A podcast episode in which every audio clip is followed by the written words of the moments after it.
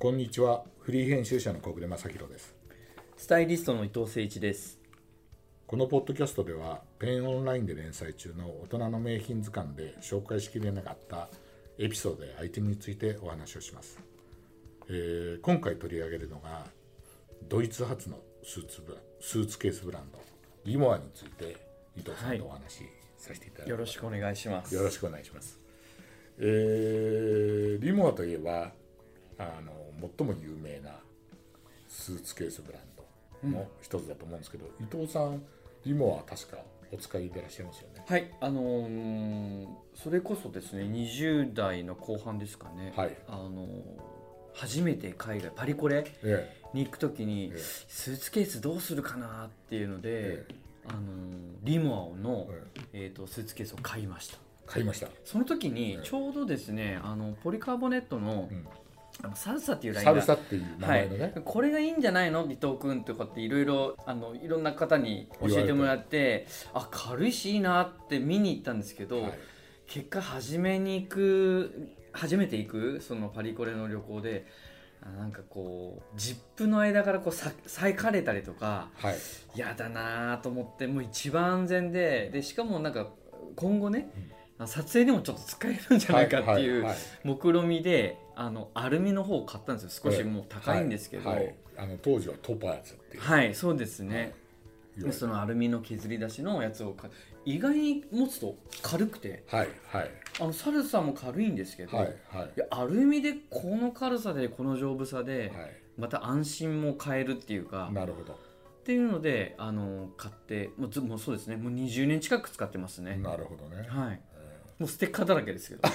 ステッカーだはいらけです、はい傷も入ってみたいな。傷も入って。私はねあの昔いたメンズクラブという編集部ではい。80年代に編集部用のスーツケースとして購入しあの編集部で買ってもらったんですけど、はい。がリモアの一番最初で。あそうですか、はい。僕もあそれこそね、うん。あのへメンズクラブには出入りさせていただい編集てたん部で見たことありますよ。見たことあります。ありますよ。ね、はい。えもう何台も。えはいはい。でなんかねあの5つぐらいあったらしいありましたね。ええ。あのあの私が入った頃ってはい。あの編集部っていうか、うん。メンズクラブの伝統として海外旅行海外ロケをね年に2回必ずやってまして、うん。それで海外ロケもスタイリストさんがついていかないわけです。よ、はいはい。スタイリストは雇わない編集部でしたんで、自分たちで洋服集めてうんうん。コーディネートして、それで全部それを、うん。あの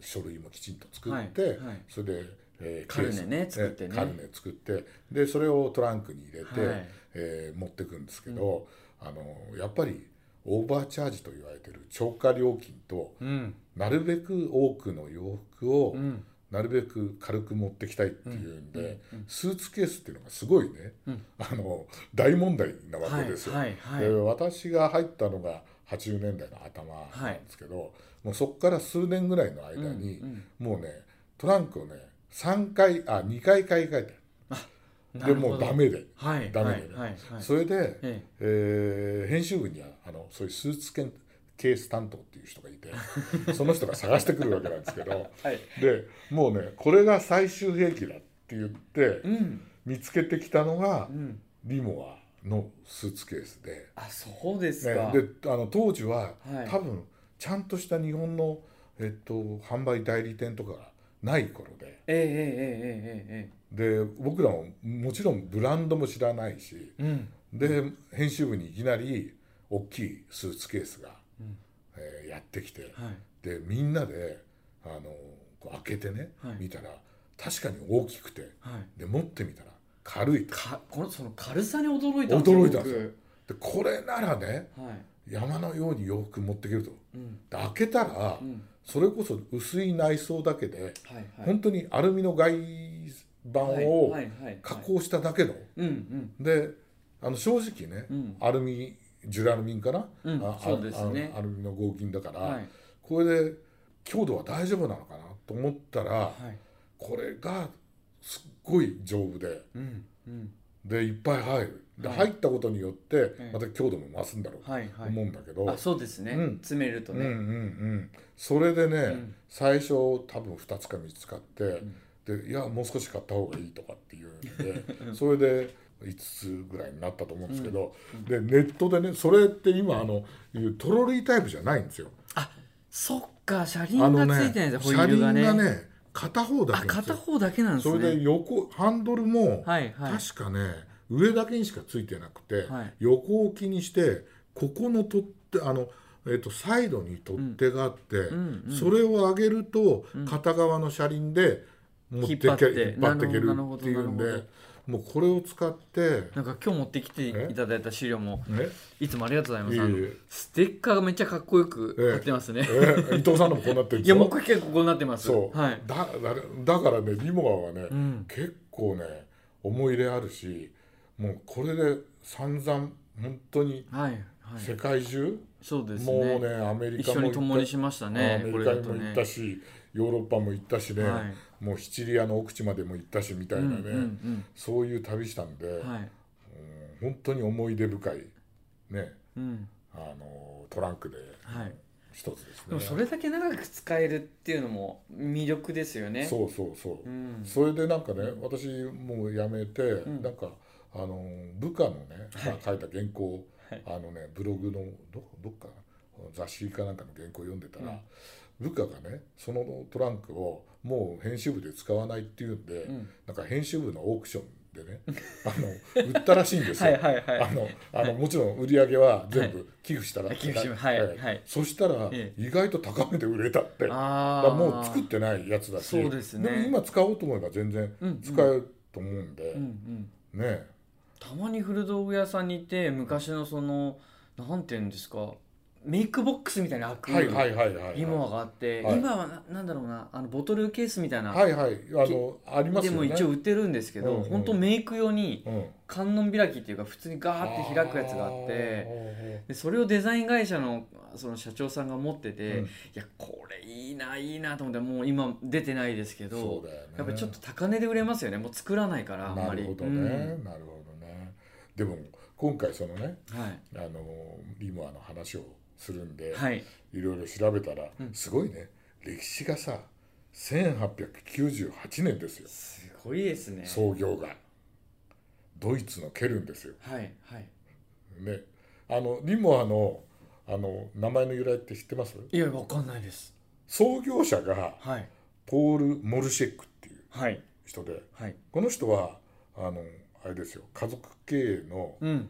小さな工場を作ってて、うん。最初に作ったのが頑丈さが特徴の木製のスーツケースだっえ木製だったんですか？たそ初め。う、うん、1898年ですよああそうまあそうですようんね、うん、だからちなみにですね、うんうん。えールイ・ヴィトンの創業が1821年、はいはいはい。エルメスが1837年だから、はい。まあそれよりは新しいけどええええでも相当。相当なあれですよね。しかも蹴るんで。うん。そう。それで、えっとさんそのい伊藤さんもお使いの,、はい。そのアルミニウムのね、うん。のを考えたっていうのが、うん。創業者の息子のリヒャルト・モルシェックっていう人なんですけどもはいはい。この人のうん。リヒャルト・モルシェックのうん商標っていうのかはいらリモアの名前がこうできたっていうんで。そうなんですね。あじゃあもう頭文字というかそうそうそう。名前から取ってるそうそう。なるほどなるほうん、でアルミニウムのスーツケースをこれね、作ったのが1937年、その当時はのドイツの,、あの飛行機どはい。ユンカースはいはい。のあの外板からええ。着想を得て、なるほど。ええ。軽くて丈夫で。そううんうんうんうん。これですよこれ、あすごいすごいですね。うん。あこれイメージカットで撮ってるんだけども、うん。でもこれが本当まんまなんかインスピレーションというか、うん、元になってますね。そう。うんうん。なんかね、えー、とユンカースのはい。F13 っていうのを、はい。がもうあのいく何何機かあるらしいんですけど、うんうんうん。あのこのユンカースの F13 っていうのが世界初の全金属製航空航空機らしいんですけど、はいはい。でここからも着想を得てて、なんとリモアはさ、えっ、とね2016年にうん。レプリカをね、うん。設計図から起こして7年がかりで。えー、面白い。それでアメリカのウィスコンシン州の航空ショーで飛んだのがこの写真。そうなんですそうねらしいですよ。へえこんなあの実際に。あ本当だ。リモアのうん、うん、あれが入ってますね、ユン翼ののところに。F13 らしいですよこれはすごい。ね。うん。ちゃんと理由があって、そうですうね、ん、でやっぱりあのー伊藤さんもそうだと思うんですけど、はいはい。このやっぱりリモアの一番の特徴が、そのアルミニウムそうですね。うん。素材っていうのと、あと外側にあの入ってるうん。リブというか、はいはいはい。グルーブデザイン、グルーブデザイン。いいいいネーミングですよね。ね。ね。ね。うん。そうだよね。ちょっとこうウェーブ状になっててね。そこう段々になってて。う、うん。うん多分これはそのデザイン的にもあれだし、うんうん。多分強度的な面ね。まあもちろん航空機もそうなってんだから、うん。そういうふうなことも考えて、はい。えーそういうふうにデザインされてると思うんだけど、うんやっぱりこれが正直ある意味今あの他のブランドの,、うん。あのスーツケースの、よね。あのあれですよね。うん。こうサンプルになってるっていいうか。やなってますね。ね。でもここはやっぱりやっぱ大元だから。オリジナルだもんね。オリジナルはやっぱりやっぱちょっと違いますよね。うん。うん。いや全然違う全然違うのかな。うん。うん。うん。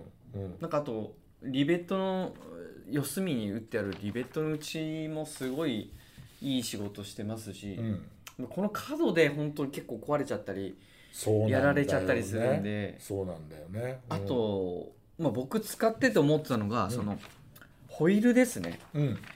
あのホイールが、うん。あのすごい使いやすくて、で昔はもう2つの車輪っておっしゃってましたけど僕がもう買った時点ではあのマルチホイールシステムって言ってもう4輪になってて、はいはい。もう走行がもう本当にどこでも、スムーズで、はい、スムーズに使えるんで、もうあとはいつもなんていうのかなリモア以外のホイール付きのもの使ってたんですけど壊れちゃうんですよ。ここが一番壊れるんだよね。ここでバッキバキにな、はい。な投げられたりというか、まあ、はい。はいそんな丁寧にね一個ずつその、はい。空港の中で使えないんで、あの荷物運ぶ方も、うん。うん。でここに一番比重負荷がかかって割れちゃうんですけど、うん。一度も壊れたことないですね僕の持ってるやつあは。あなるほどもうね何十回ってヨーロッパとか行ってますけど、もうそあその作りなんだろうなと思ったらやっぱりこうリベットの内とか、うん。やっぱりこう付け根のなんかこう構造うん。とかやっぱ他と全然違うかあの作りにしてるんだなっていうのね、うん感じましたね、あとベアリングも入ってるからすごい楽です、私もね昔ね、もう十何年前かな。うん。あの、えーピッティ行った時に、うん。フィレンツェのね、ええイタリアのフィレンツェのピッティ行った時に、うん。あのリモアじゃないメーカーのはいはい。トランクで行って、はい。であの飛行場ね向こうついて、うん。あのピッティのあのホテルに向かおうと思って、うん。うん。えーフィレンツェの飛行場で、うん。こうあのトトランクをね、うん。動かし出したら、うん。見事にうん。タイヤが、うん。のタイヤのタイヤは割れてないんだけど、タイヤの台材のプラスチックが割れてて、はい、これスーツケースってこの手のものって、うん。そこがそのタイヤも含めてね動く部分が動かなくなると、うん。もう単なる、うん、あの重たいボッ重クスックスだから、うん。扱いづらくてしょうがなくて。そうですよね。やっぱりね基うん本構造って一番大事なんだっていう感じがするよね。うん、だからその辺やっぱり国内ならまだいいんですけど、うん。海外行くとなると、うもうそこがネックでもう大変だから、うん。やっぱりこう安心したギギャランティーされてないとャねランティーされてないと本当に。そうだよね。だからそこは大きいですね、まうん。ああとはあれですよね。やっぱりちょっとこうラグジュアリー感っていうのは変ですけど、はい。かっこよさっていうのはやっぱり海外行ってもうん。すごい大事なんで、うん。それこそおしゃれなね足元なんて言いますけど、うん。やっぱバッグって結構ホテルに預けたうり、ん。まあいろいろね、うん。持ち歩くじゃないですか、やっぱここでリモア持ってるともう鬼に金棒っていうか。あだからあの、リモアを使ってる人って、えあの旅慣れてるってえいう感じがすするじゃないですか、ええ。ジェットセッターみたいな感じでね、するじゃないですか、うん。でなおかつ物に対してこだわってるんだなっていうね、まあ、大体まあ、今女性もみあの皆さん使ってらっしゃいますけど、はいはい。男性がやっぱりこの手のものってうん、みんな、あのこう見せられて買うじゃないですか、ちょっと憧れます憧れるよね、はい、ねそうだよね。なんか当時僕も若かったんですけどあのあのまあイケてるカメラマンさんがね、うん。この何ケースもねリそうだよね。ボン持ってかっこいいなと思ってましたからね。そうだよね、うん。そうだよね、いや僕もたくさん海外重ねてこうステッカーもねうん。貼れたらいいなと思って、うん。確かに初め買った覚えがありますね。なるほどね、うん。そうだよね、うん。で、まあ、正直、うん。私もその会社で使ってたね、えええミモアは傷がついたり、えはいはい。貼ったステッカーだってはい。擦り切れたりさそうですね。するけど、うん。まあ、そういうのがうん。経年変化じゃないけど、はいはい。あのまあ、ジーンズのさうん、あのこう経年変化と一緒で、うん、色落ちみたいな感じでね。うん。自分の味みたいになってくるっていうか、それいその傷だったりステッカーだったりそういうもの全てがなんか旅の記憶になってくるそうですよね。なんうん。かステッカーもその初めに行ったのは一番下にあって、ね。どんどんこう旅を重ねると上に重なっていくのがなんかちょっとそれいいですよね。でそれが吸い切れれば吸い切れるほど、うん。あこの人旅慣れてるなってはいう感じがするじゃないですか、はいそうですね、うん。うん。だからそういうのが一番なんかあの旅の記憶だろうと思うし、うんうんそういうことを全部含めてまああのあのここはあのリモアっていうのは自分でラグジュアリーとは言ってないけども、うん。うんあのそういう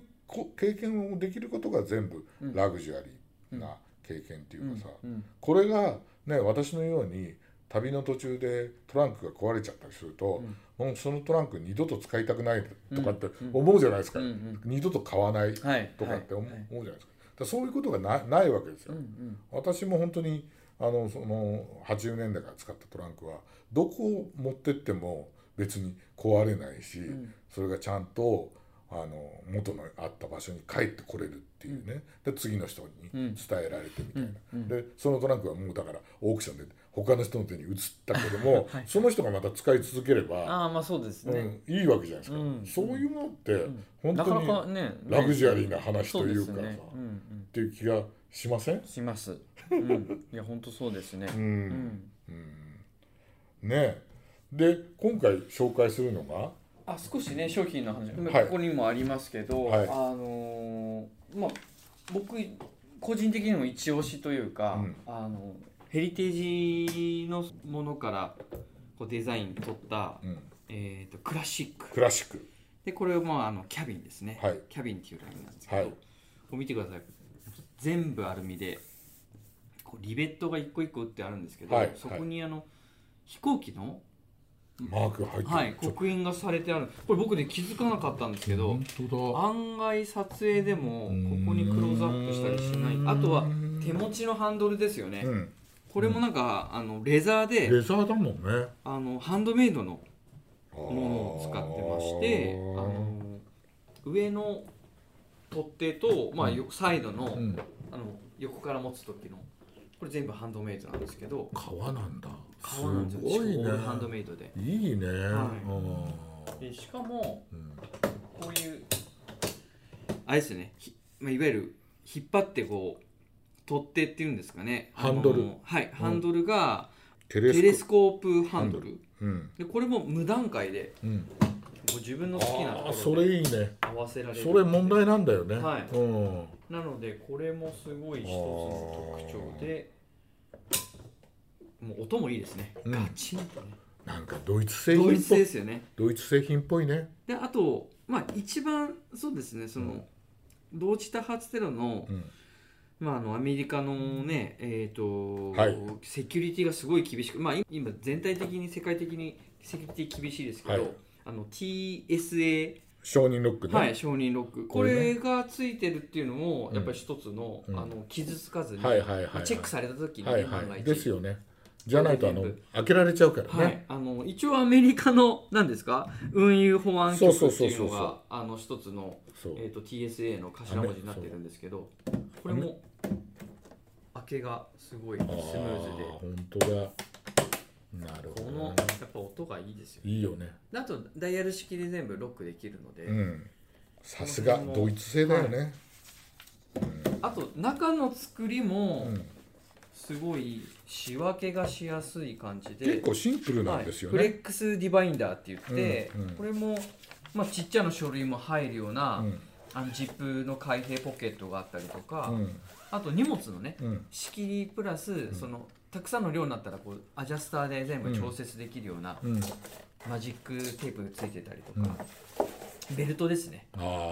で中のいなんかライナーもすごいあの使いやすいあの素材使っていて、うん。まあ、これも出し入れがすごい便利で仕切りもしっかりできるんでもう思いっきりフルで開いても、うん。あのすごい詰め込みやすかったりそうなんですよ。そうなんですよ、これは使っててやっぱ一番気持ちいいところかなっていう、うん、なんですよね、うもう本当にリマの特徴としてホテルに着いたらもうガバッと開けて、ね開けてね、うん、置いておけるっていうね。なんかなんか煮崩れしてないんですよ。そうそうなんですよ、うん、ある程度まあ詰めやすいっていうのもあるんですけど、うんうんそこすごい使いやすいなってまあ、それもプラスまあえっ、とクラシックまあ今言ってましたけどうん。オリジナルの方もうんもう一方のね。ちょっとつ使い勝手はまたちょっと違うのかなちょっと思うんですとあれですね、はい。角が丸まってて、はい、でも僕らはこれがなんかさおそう。リモワな雰囲気はありますね。ね。自分が持ってるのもこの形で。だあの伊藤さんが買ったのも、はい。このあれですよね。あの50年に発売されたトパーズ。トパーズ系の。だよね、はい。うんでこれもまあ全部シルバーで統一されたうん、のもなんかすごいシックでかっこいいですよね。女性なんかだったらこっちの方がうん、受けがいいかもしれないね、そうですね、ん。少し丸みがあるんで、クラシそうだよね。ックってちょっとボックスの、まあ、うんヘリテージラインっていうのもあるんですけど、うん。うん。尖ってあのかっこいいですけど、うん。これ少し丸みがあって、うん。あの使いやすいかな。うん。うん。うんなるほど。これも TSA ロックもちろんついてますし、うん。うん中のライナーもすごい開けやすいんで、うん。こんな感じですね。ああちょっとだけ違うのかな、はいはい、うん。ほんと少し変わって、うん。でもまあいろいろリニューアル重ねてるんで、うんうん。今もうすごいアップデートしてすごいそうですね。昔よりはもう仕切りもうん。あもうここのロッ当クもすごくスムーズに開くので、だなるほど。これを僕今回見た時にあいいなって思いましたうんね、うん。あとリモアのうん。刻印のマークとかもロゴ。一掃されてロゴも。ロゴがあれだよね。2018年ぐらいからねあの変わってはい。あのケルン大聖堂の日本の銭湯をモチーフねそうですよね。なんかよりなんかこうシンプルでドイツデザイン、うん。こうね、うん。あのっぽくなったなっていう感じがあするとねやっぱ洗練された感じしますよね。う、んうん。うん、前もやっぱりすごいかっこよかったんですけど、うん。さらにこう洗練された雰囲気がうん。このとろり出ますね、うん。うん。そうだよね、うん。うん。あとですね、うん。色がですね、うん。マットグリーンあマットブラックだったり、うん。まあシャまあ、新作でいうとシャンパンゴールドみたいな色もあるんですよ、うんうんうん。それもねすごい素敵なんで、うん。ぜひね、うんまあ、店頭っていうか手に取って見てもらえたら嬉しいかなと。まあ、うんもちろんホームページでもあのすごい見えるんで、うん。ぜひ見てもらえれば、うん。うん。あとカスタマイズとかのサービスもあの時期によってイベントやってるんで。なるほどね、うん。そこもなんか自分の組み合わせで楽しめたりすうんるので、私ねこの間あの8月下旬に東京の原宿で開かれたね。うん。なんかリモアのアズシンバイっていう世界巡回展あ行かれたんですね、うん、あのバツギャラリーでね、はいはいはい。やってるペンのオンラインでも紹介されてましたけどね、うん、なんでああ見とかなきゃいけないと思って行ったんですけど、あいいなあ、うん。ちょっと逃しちゃいましたね僕、うん、そしたら、はいはい。すごいやっぱりこうあのね写真持ってきましたけどなんか割とコンセプチュアルな、そうコンセプチュアルなんですよ。おおすもごい。うだから椅子になってるのもあるし、はいはいはい。なんか他のなんか録音機材なんか合体したっていうのもある。あの角がこれなんか藤原宏さん上げてましたねインスタでね。はいはい。角が出てたりとかね、あのはい。はいダブレットの人がデザインしてるやつとかね、うんうんうんうん。あったりとかして。だからもうだからリモアっていうこう、うん。あのもブランドが作るものから、うん。あの新しいものがこう、うん。それをベースにして、うん。なんか新しいデザインができるっていうのに、みんながこう納得できるっていうか、うんうんそういうのがもうだから世界認知されてるブランドなんだなっていうのはすごい思ってますねなんかね。でもねこういうなんか遊び心あるイベントしてもらえるのすごいいいですよね。それがね、うんうん。ブランドのなんかこう新しくしましたって金ピカなものを見せられても、うんはあっていう感じになっちゃうんですけど、うんやっぱこういうコンセプチュアルなうん。ものをうん。やっぱり打ち出しているイベントをするっていうのはすごいやっぱりすごいなっていう。そうだよね。ううん。ねなんかあのお私あのなんか今回のあれで工場のさ、うん。動いてるシーンとかはいはいはい。見たけど、結構やっぱり最先端のロボットでこうやってるところと、へー。そういうハンドルとかは職人とかあそうですね。とかとかやってて、うん。だからあのほらドイツらしくて、んそのドイツデザインじゃないけど、やっぱりそういうきちんと工業製品化としてうん。やれるところはやって、うん。なおかつそういう設計とかそういうあの細部のやつとかを職人的にこう作るっていうね、うん。単にうん。その何あの価格だけを、はい実際にだってまだ工場はドイツにあるわけだし、で大体そこはねそういう普通のラゲージブランドだと作るのはもうあの他でもいいやみたいなデザインだけしかしないみたいな。そうじゃなくてちゃんと作るっていう。のをちゃんとしてるからそれ作ったものを大事にしてるからじゃあこういうあのアズシンバイみたいにね材料を提供してうん。クリエイターに新しいものを作ってもらおう。みたいなそういう発想をやることによってまた逆にフィードバックしてくるっていうか。そのドイツらしさのそのクラフマンシップと、うんまあ、ラグジュアリー感もそうですけどそのテクノロジーもまあバウハウスに代表されるねそういうそれをさ常にこう進化させて、だっていうのはいいですよね。もともとうん。多分機能を求めて、うん。その木製のトランクから、はいはいはい、ね、えーあの最新の素材であったアルミに着目してトランクを作ったわけじゃないですか。うん。でそれもやっぱり旅という、ん。こうななんだろうものに対してん。優雅で楽しめるようなものとしてうん。アルミを作ったわけじゃない。でなおかつ頑丈と、ねその中でやっぱり壊れちゃまずいし。そう。だよね。うん、扱いもすごいスムーズだったらやっぱ旅も楽しくなっちゃいますよね。だから他の、うん。まあねあのあの頑丈なトランクとかケースとかっていくらでもあると思あうんだけど、はい。それはそうですね、うん。うん。でも、うん。やっぱり僕ある意味リモアって旅をやっぱり考えてる、うんうんうん。ラグジュアリーな旅っていうのを考えてるものとしてちゃんとデザインしてるからこういうあの車輪だったり、素材だったりハンドルだったりに行き着いてるんであると。まあ、何よりもね僕スタイリストとしてこれ持ってて気分が上がったんで、だからそこはあのありますね、うん、うん。んそうだようんね。うん。